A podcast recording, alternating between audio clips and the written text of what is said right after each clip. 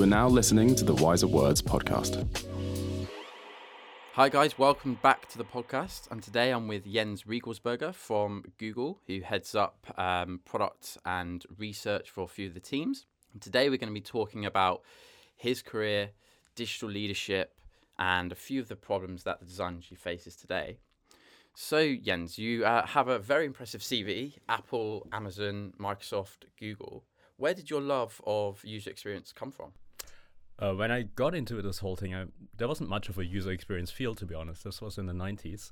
I was uh, between art school and computer science. So I was like, ah, I have passions in both fields. But it wasn't clear to me how I could find a job ever that would combine those things. And then only over the years, I realized there is actually a growing field called user experience that brings those things together. And uh, yeah, many of these early experiences with those companies, that was, yeah, just being interested in what they do and, and you know, trying my hand actually, and then finding my path. Absolutely. So when your your first role was with Apple, wasn't it? That was when I, I wasn't employed by Apple. I was doing a, a, undergraduate degree project with them. So that was actually pretty cool. This was in Germany still, and we were pretty entrepreneurial. I think we just we had to do this was art school. We had to do or design school. We had to do our final year project, and we had to find a client. And we were like, well, let's just cold call Apple. Let's see what they wow. say. Uh, and it was amazing because at the time Steve Jobs had just come back, so the whole company was like upside down. Uh, really, really exciting, and they amazingly to us, you know, maybe you know there was so much changing in the company, but like sure we'll give it, give this a go. So we worked with Apple Germany for uh, for our final year university project. So you know they were our clients, and we developed a campaign, did research for them. So I was in charge of that uh, research project, and then um, gave our recommendations to them in the end. They came to our presentation, and it was actually really cool. That was actually my first dip into Silicon Valley culture. I think. So great. Who was your main stakeholders within Apple? Uh, so that was the head for marketing in, in Germany at the time. Yeah. Yeah. And then from Apple, you moved to Amazon. Well, so this is uh, if you go through my history, uh, I spent, being a good German, many years at university, and I've always had these work experiences going back and forth. So uh, the thing with Apple was gave me great taste for hey, you know, I can actually do something while at university uh, for these big companies. So when I came back to the UK. Um, I pitched my uh, uh, final year project uh, to Amazon and consulted with them while I was finishing my degree. that led to close link with Amazon UK and Amazon Germany again. So again, I got into the whole um, user experience field both academically but also practically.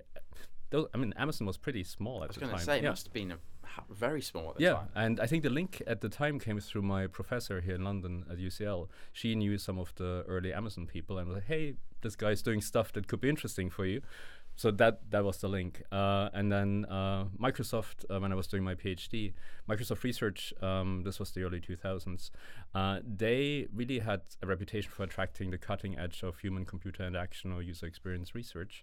Uh, so I um, yeah applied uh, and did part of my um, research with them. That was actually pretty cool because um, again combining the the theoretical and the practical. I worked on the what was it? Um, um, the Xbox 360, which was I mean day. many many years ago. Yeah, wow. That was cutting edge then. Yeah. Uh, and that allowed gamers to talk to each other and to do social gaming, which was one of the first social gaming experiences. Uh, we got a patent for that, and uh, some of the uh, social matchmaking um, algorithms were informed by the work I did then. Amazing. So from Microsoft, you finish your PhD, you're out into the, the real world as such of, yep. of work, and um, what what was user experience like at that time compared to now? Well, so like me, many folks came into the field not studying user experience, so there were not that many um, dedicated degree courses. Uh, so many of my colleagues came from, you know, either from engineering or from design. Architecture was a very prominent field. Uh, so there were a lot of folks like me who were really interested in bringing together design and technology, and then forging their path. Uh, so that was, I think, it's a very, very, um, yeah, very exciting frontier spirit almost, right? Because there's no, you know, there's no not much in terms of textbooks that you can go by or like clear career path, and that made the whole thing really, really exciting. I think. What, what do you think the main difference for people coming into the industry now compared to 2003 when you did? Um, in terms of like the type of backgrounds people are coming from? Do you see a difference there?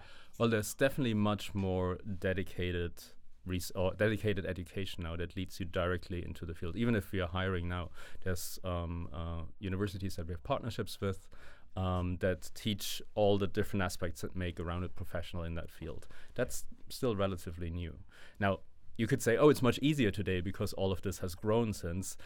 On the flip side, though, if I look at what's needed today and where the field is going, there's so much change now, right? So we're moving towards conversational design, artificial intelligence is changing everything. So again, I think we're at a very interesting point in time where whatever you thought, oh, this is my profession, this is what I need to learn, may no longer be true in five years. So similar to maybe 10 15 well 20 years ago now it is uh, it is a pivotal moment i think which makes it interesting but also you know a bit uncertain. Absolutely. And in terms of um, obviously partnerships with universities and there's boot camps now, there's people coming from various different angles. Do you think there's any skills people lack? Or, or have you seen a lot of people lack in certain areas like soft skills and how to win stakeholder engagement or that kind of stuff? Or it, I mean, it depends, right? So we have um, certainly when I came into the field, so I came into this via a UX research angle. And at the time when I came in, most of the courses uh, were focused on, hey, these are the research method skills. So these are the specific practical skills that you have to know about. And then that can lead to a, um, like almost a sentiment that folks come in and go like, oh, I am the expert in this method, and you know, I will um, um, tell you what to do or what's a good design, what's a bad design. That is helpful to know. Yeah. But then I think you mentioned it already. The soft skills are often what are not being taught. And Sure. I mean, soft skills, the term, it sounds soft, but it's actually truly important, right? Yeah. Uh, you have to um, know how to win people over, how to convey uh, an expert um, point to a group of folks who are experts in other disciplines who may not appreciate uh, your expert uh, perspective. And you have to um, often facilitate people uh, and their um, their own uh, ideation, their own creation. So it's um, yeah, I think there's a lot that um, folks learn on the job. Uh, and again, this is not to say generally this is lacking, but it's something that at least in my early days and from my own experience at university uh, was not not core part of the job, and I certainly had to pick up along the way. Do you think people uh, um, put too much emphasis on like being gregarious and being outgoing to win stakeholders' engagement because, or or just general buy-in from from the company? Because I'm reading a book at the moment called Quiet by Susan. Oh, I forget her surname, Susan uh, something, um, around introverts and about Mhm. the power of being an introvert. Yep. And a lot of my clients, especially, say, right, we, we need someone that's very outgoing, can get by, can can gather excitement. But do you think there's there's a there's something powerful about being an introvert and being shy and being sort of withdrawn from people? Do you think we're as a society we're sort of shunning away from that, especially in user experience field? Um, so I, my perspective will be colored by Google, which is quite unusual, I think, Okay, in that yeah, regard. That's great. to get this So um, the uh, I think to some extent we are a company of introverts. There's a lot um, value placed on um, you know scientific rigor, knowing your stuff, and that biases towards hiring. I think people who are often more on the introvert side. Doesn't mean that you know we are consciously looking for that. But if I look around myself and looking at myself as well, there's there's a lot of skewing in that direction. And that's quite interesting because it is counter to, I mean, you said your clients often ask exactly for the opposite. So we, um, I think we have a, um, yeah, we, we might be an unusual anomaly. But then coming back to the question around, hey, are we not valuing like those qualities that come with being an introvert enough? Uh, we have those quest- those conversations internally quite a lot because even you know with the bias that might exist that I mentioned compared to other companies, there's still quite a range, of course, of characters and and perspectives. And I think it's really important to um, um, highlight the importance of contemplation and quietness, as you said, for um, for creation. We need those periods, and we actually very often consciously try to create those because we all have crazy schedules, have video conferences all the time, fly about all the time. So having those moments where we just seclude ourselves for a day with a small group of people to do creation, that has become more and more important. So absolutely a value that we hold very highly. And how does Google manage introverts? Have you is there completely like um are you do you tailor your management style towards one introvert and one extrovert?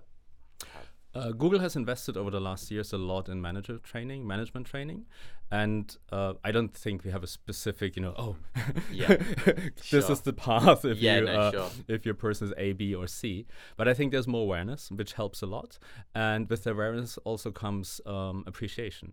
Because historically, um, actually, so this even go going back to my first uh, job was in an agency, and I think in agency environments, it's certainly you know like you're closer to selling your practice consist- consistently and continuously. So I do think there was more of a um, bias towards the extrovert side, and I remember coming from agency to uh, to Google, like, oh wow, I feel like I can have a you know a career path here. Because if I look at the leadership, I interviewed with many of the folks who are now SVPs at Google, getting them to know one on one in interviews, they were pretty calm, focused, uh, like people more on the introvert side, which which is very reassuring to me. So just celebrating leaders who um, um, uh, exhibit a series or range of, of, of personality traits or values goes a long way, I think.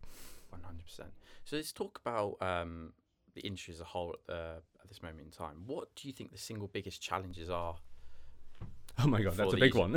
Is, I know it's quite broad, so we'll, we'll go, we'll narrow in. what it means to be a user experience designer is rapidly changing at the moment. We used to be focused very much on the pixels on the screen. Visual design was one of the lead disciplines of user experience design. If you look at our products today, it really is, yes, still visual design matters, but on all sorts of screens of all shapes in all environments. But more importantly, we are designing for mult- multimodal interactions spoken output, spoken input, gestural interfaces, uh, sensor input. So there's a lot that we have to take into account for now that uh, wasn't true like 10 years ago. So that's a big challenge, and we are all experimenting with that. But I don't think you know it's solved or the canonical patterns or language, design language, has been found right now. So that's definitely a a key concern that we invest a lot in at the moment.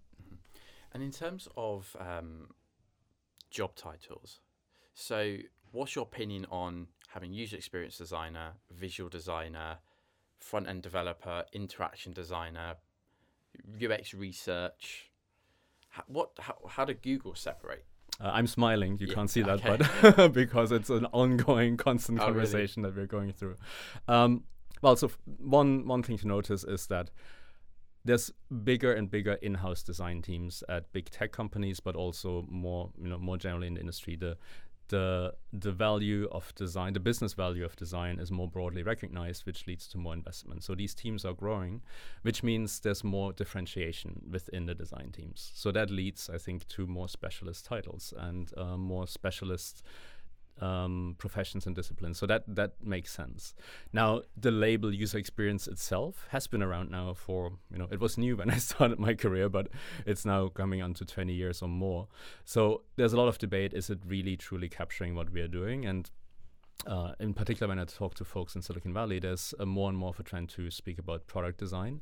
Uh, to I think emphasize also that it's less about oh you know we are the people who just create the surface layer on the product, but really to um, underline that design has to be there from the outset and really defines how the product not only looks but functions and feels and what it is ultimately.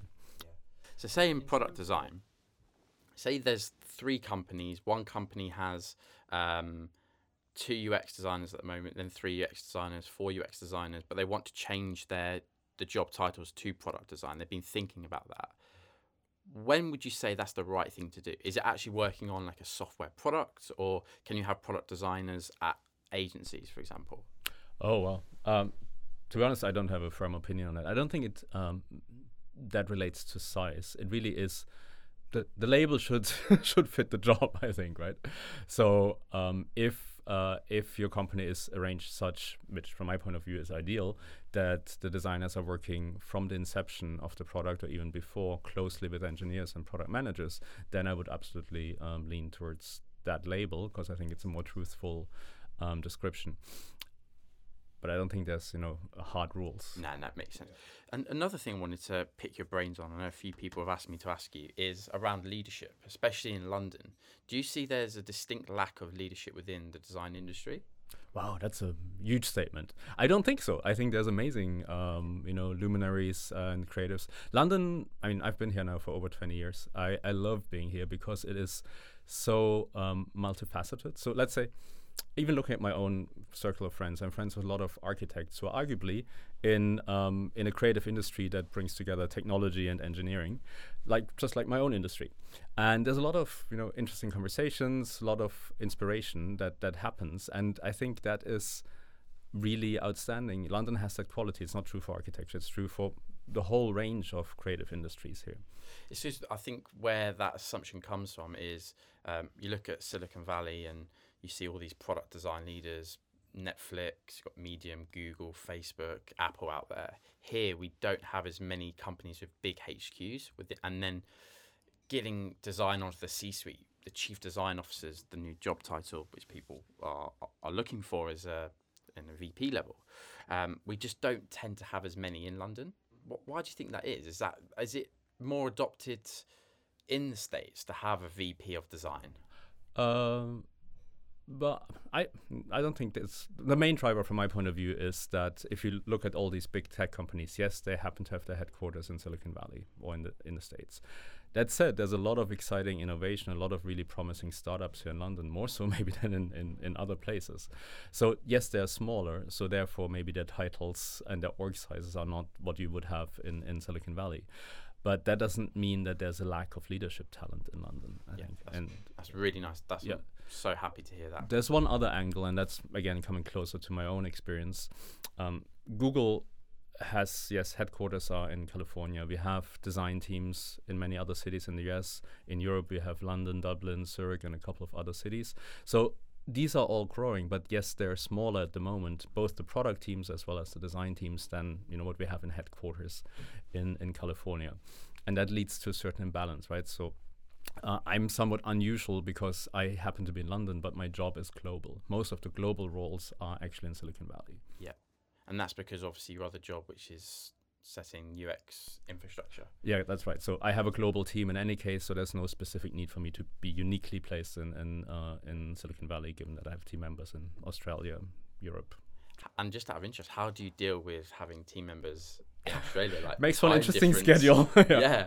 yeah, Sometimes I have early mornings, and yeah. um, very often I have late evening calls with California. Uh, but it gives me time, you know, to come in late mornings to talk to you. Yeah, so absolutely. that's also great. That's another thing I'd um, love to pick your brains on is how you how you build and keep a remote team engaged. I say remote. I mean, obviously you're in London, they're in Sydney, someone's in San Francisco. How do you keep them all on the same wavelength and working for each that other? That is a very good question and something we we spend a lot of time discussing and exploring as well. So first of all, we have a pretty good global video conferencing uh, infrastructure, so we can talk to each other, see each other as we need. So that sure. that helps. Uh, but with all of that, there is a certain. It's almost you know you need to refresh that personal bond in person now and then, and if you don't do it regularly, then it kind of fades off. Difficult. It becomes more difficult to do video conferencing after like three months of not seeing each other. So that means for me, yes, I travel a lot, but we are also uh, very conscious that we create like team gatherings. So, for example, at the moment we're um, organizing our global summit. So once a year in July, we get together everybody. Um, no matter where they are, and spend a week together. Um, you know, being inspired by um, by creative thinkers, not only in UX, but you know, more broadly speaking, by our product partners, and really, you know, commit that that time to a celebrating design, but also getting to know each other a bit better. So, in terms of UX maturity, it'd be really interesting to see how you've built up the Google UX team, especially in London, um, and how you've built um, awareness of UX within Google. Yeah, when I joined Google, um, we were about 50 people in UX globally, so pretty small team. Yeah, we all knew each other. Yeah, uh, I was the first, one of the first folks outside the US in UX, uh, so there was a lot of opportunity to shape what we are doing. The um, the one thing that is not well known about Google is that uh, one of our co-founders, Larry, he was actually um, while he was doing his PhD in Stanford, he had a deep interest in user experience. He was doing um, his PhD in the Human Computer Interaction Lab. So there's a strong wow. focus on user centered thinking and user-centered design right from the beginning. And one of the stories that I really uh, like a lot about Google is that when the whole company was maybe 20 people, they would go and you know do user tests and user studies, user interviews themselves with other students in Stanford. So there is something in the DNA, you know, that is pretty pretty admirable. Google is mostly known for engineering excellence, but that other part, that that deep focus on on users, is something that um, is not widely known, but it's something you can appeal to inside the company quite easily because it's been there from the very beginning. Now, have we always lived up to that, or is it easy to maintain that now that we are 100,000 people? Not always, right? So there's clearly a constant conversation with uh, our partners in engineering and product management. How can we keep that user focus? How can we make sure that we do look at user needs uh, and follow best practices in terms of user experience design from the very outset? But I would argue it's easier than maybe in other companies where that DNA doesn't exist. So you can always um, link back to it. And is there a certain rule within product teams that you have where um, the ratio of engineers to designers has to be a certain amount, or is it just case by case basis? Uh, we don't have hard rules for Yeah. that. We certainly look at the numbers, uh, but it's also important to know that Google has so many different products, right? So what might be the right ratio for one product might not be the right for another product. Let's say our team we're working a lot on cutting edge uh, user experience design problems, be it conversational design, let's say, or for the Google Assistant. So we don't, we can't really draw that much on existing patterns. So you might have to invest a bit more in creating that ecosystem or creating those patterns first. That might not be true for other products that can, you know, are more established at a different stage in the product life cycle. So I would want to be careful to say, oh, this is the true golden ratio. So we have to really negotiate that case by case. So, in terms of the best talent joining Google, what's your interview process like, and how do you secure the best talent? So the quick answer is unfortunately very long. so Google takes its interviewing um, and deliberations very seriously, and that is in one way very important because we want to be really confident that the people we hire um, really uh, are, are talented and, and will, will work well um, for, for their benefit as well. At the same time, I personally feel sometimes we could do a bit better and be a bit faster in our decision making.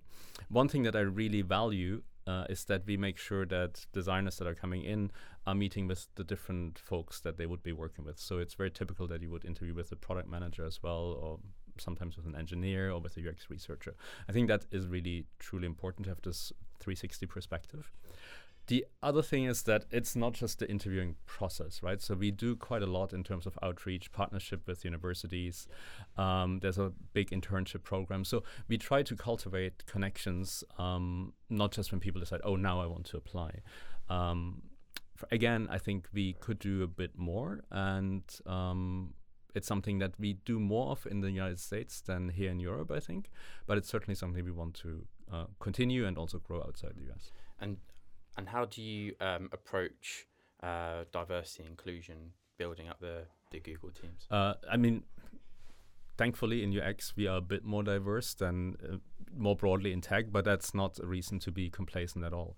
It's really important, what I said before, right? The it's not just the hiring process; it's also right the outreach and and everything that comes before, making sure that we have diversity and inclusion in you know as early as we can in our out- outreach so that we have diversity in the pipeline as well as in the hiring.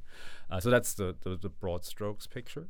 Uh, it's also important to um, look at and we're doing this um, you know how do we phrase our job descriptions? Are they written in an inclusive language? So there's a lot of small things that can send signals to the contrary if you're not careful. And increasingly we are looking at all those small elements of the entire process of the entire pipeline. One thing um, that I um, really am proud of or really happy about, Margaret Lee, a colleague of mine, she recently has um, published, and this comes back to your earlier question about introverts as well. Uh, she published uh, actually podcasts and also uh, uh, a paper on um, being a reluctant leader. And I think that's, I mean, that may speak to um, uh, different personality types, but it also touches on um, you know the stereotype of the alpha male Silicon Valley leader, and uh, this was really powerful. A, it was really powerful to hear her speak about this, but also it's something that I think we need to talk about more because absolutely not. You know, if you look at our design leadership in the company, you will not find a single visionary um, design dictator. We, that's not how we're organized. that's not what we value. It's much more about jointly creating and facilitating collaboration, facilitating creativity. That's really what we value. And I do think that encourages diversity as well. Not only in That's terms of gender diversity, yeah. but diversity of personalities as well. That's really fascinating. And I guess Google will have extroverts and big visionary thinkers, but do they not execute on a on a day day by day basis? They're more sort of hands off, big like thinker, or Well, so Google is organized very differently um, to other companies. So we don't have a chief design officer. So there's not one person that you know signs off on all the designs or you know generates all the ideas. We are organized into different business units, and there are heads of design for these different business units. But that somewhat uh, more federated approach also means that they all have to negotiate and come to conclusion as to what are you know our design standards and patterns. And that inherently i think leads to a more bottoms up and and and democratic process which sometimes can take longer. Mm, yeah, that's what I was going to say. uh, it sometimes leads to fewer standardizations, um, but it also has uh, a lot of benefits, in particular in Google's comp- uh, culture, which is, and this is not true for UX only, we really um, value grassroots ideas. You know, we had this historic notion of the 20% project, which generated many, many innovations. So there's a belief in, hey, give hire smart people, give them some guiding principles, and then they will come up with great, great things. And that's true within UX as well. So you will find, um, yeah, I don't think you will find someone who has this very autocratic leadership style. It's it's very hard to succeed with that. a. How would you advise someone that's in, say, been in UX for seven to eight years? They're at a head of level at a small company. They want to be a, chief design officer. They want to go to Silicon Valley. They want to, like, they want to interact with the best of the best of the best. What advice would you have for them? In, not around skill set, but how to approach that. Uh, don't focus on the title so much would be the key advice, uh, and then really look at the people and uh, the work that inspires you. Um, there's a lot of talent in Silicon Valley, obviously. There are very distinct design cultures in the different companies, so carefully look at them. And you know, some design cultures might be right for you, and others might be not so good for you. So, do uh, even if the ta- titles are the same, what is behind the titles might be quite different. So, spend the time, talk to people who are working in these cultures and these environments to truly understand what it means to be, you know, a VP of design or chief design officer. Um, also, from my own experience in hiring, titles mean very, very little.